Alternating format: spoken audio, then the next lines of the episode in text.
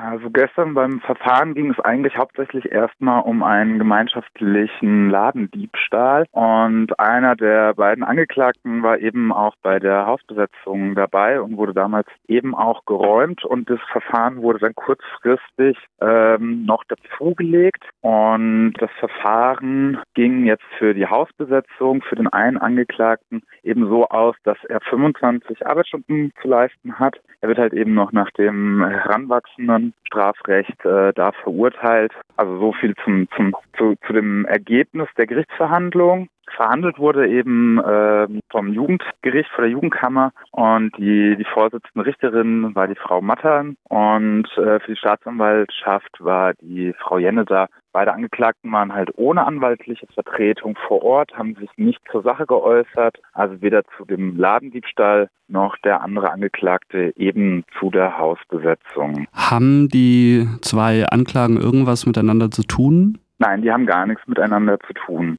Ist es eigentlich üblich, dass sowas dann zusammengelegt wird? Also es scheint so, als ob da irgendwie einfach eine Kausalität hergestellt werden sollte, die eigentlich nicht existiert. So fühlt sich gerade an. Das, das ist schon gang, gang und gäbe, dass bei Gerichten, wenn eine Person eben mehrere Anklagen hat, dass man das eben dann auch zusammenlegt, um ja, sich äh, verschiedene Gerichtstermine zu, zu sparen. Häufig gibt es dann auch sowas wie einen Mengenrabatt bei der Urteilsverkündung. Es werden zwei Urteile gesprochen, zusammengeführt und dort gibt es dann meistens nochmal ein, ein, eine kleine Reduzierung, wenn man beide Straf, Strafen nimmt. Genau, also das ist gar nicht so unüblich, dass eben mehrere Strafverfahren bei einem Angeklagten dann zusammengelegt werden. Du hast gerade von Mengenrabatt äh, gesprochen und da vielleicht gleich auf diese 25 Stunden zu kommen vom Urteil. Wie ist es einzuordnen in so einen Hausfriedensbruch, äh, Schrägstrich Hausbesetzungskontext? Ist es jetzt viel oder wenig oder entspricht es so dem, was man erwartet hätte? In, in dem Fall war das jetzt nicht so viel, aber äh, meiner Meinung nach immer noch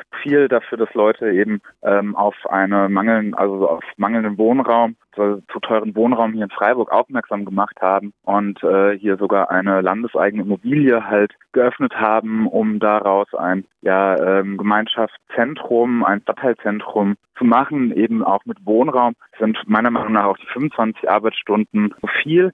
Gefordert hatte die Richterin eigentlich 20 Arbeitsstunden erstmal. Das konnte aber die Staatsanwältin nicht äh, mittragen. Die hatte dann 30 fordert. Geeinigt wurde sich dann eben auf diese 25 und der Ladendiebstahl ist mit einer Ermahnung dann äh, geschlossen worden. Gibt es da auch einen Vergleich zu anderen Prozessen, die im Laufe dieser Besetzungsaktion des letzten Jahres jetzt schon gelaufen sind? Ja, wir hatten eben schon mal eine, eine Hausbesetzungsprozess eben auch vor dem Jugendgericht. Also wir sind hier bei, bei Jugendgericht, die auch mit wenigen oder mit einigen Sozial Arbeitsstunden, Sozialstunden dann verurteilt worden ist, dieser der Angeklagte. Also es scheint so, dass das Jugendgericht eben das äh, ja, soziale Engagement gerade noch ja ein bisschen wohlwollend deutet, auch wenn sie halt natürlich trotzdem Strafen verhängen. Das heißt, dass es hier um einen Protest gegen Gentrifizierung in Freiburg geht, wird durchaus anerkannt vor Gericht eigentlich. Also zumindest war dies bei den letzten Verhandlungen vom Jugendgericht, also jetzt nicht bei dem, der gestern stattgefunden hatte,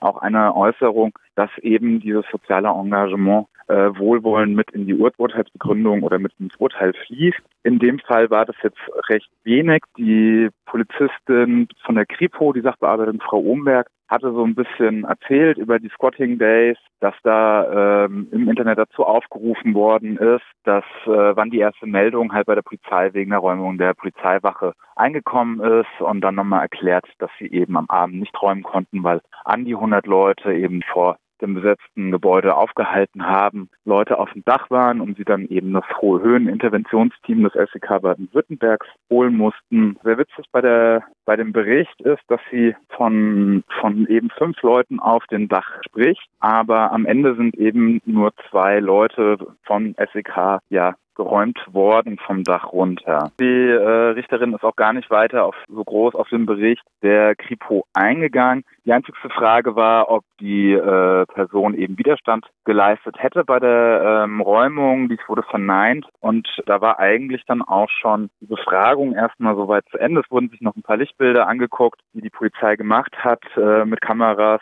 aber auch mit Drohnen. Dann wurde die Frau Umberg von der Kripo eben auch schon als Zeugin entlassen. Die wollte ganz gerne noch sich weiter den, den Prozess angucken, aber aufgrund der Corona-Maßnahmen waren eh nur äh, vier bis fünf Zuschauer im Raum erlaubt und die Zuschauer in Plätze waren schon alle belegt, weswegen dann äh, die Kripo so ja ein bisschen enttäuscht dann wieder die Verhandlungen verlassen musste. Ja, wenige Zuschauer ist jetzt leider krisenbedingt die Situation. Trotzdem ist ja die Solidarität für Hausbesetzungen in Freiburg durchaus gegeben. Gab es da eigentlich auch einen begleitenden Empfang für die Angeklagten, nachdem sie aus dem Gericht rausgekommen sind?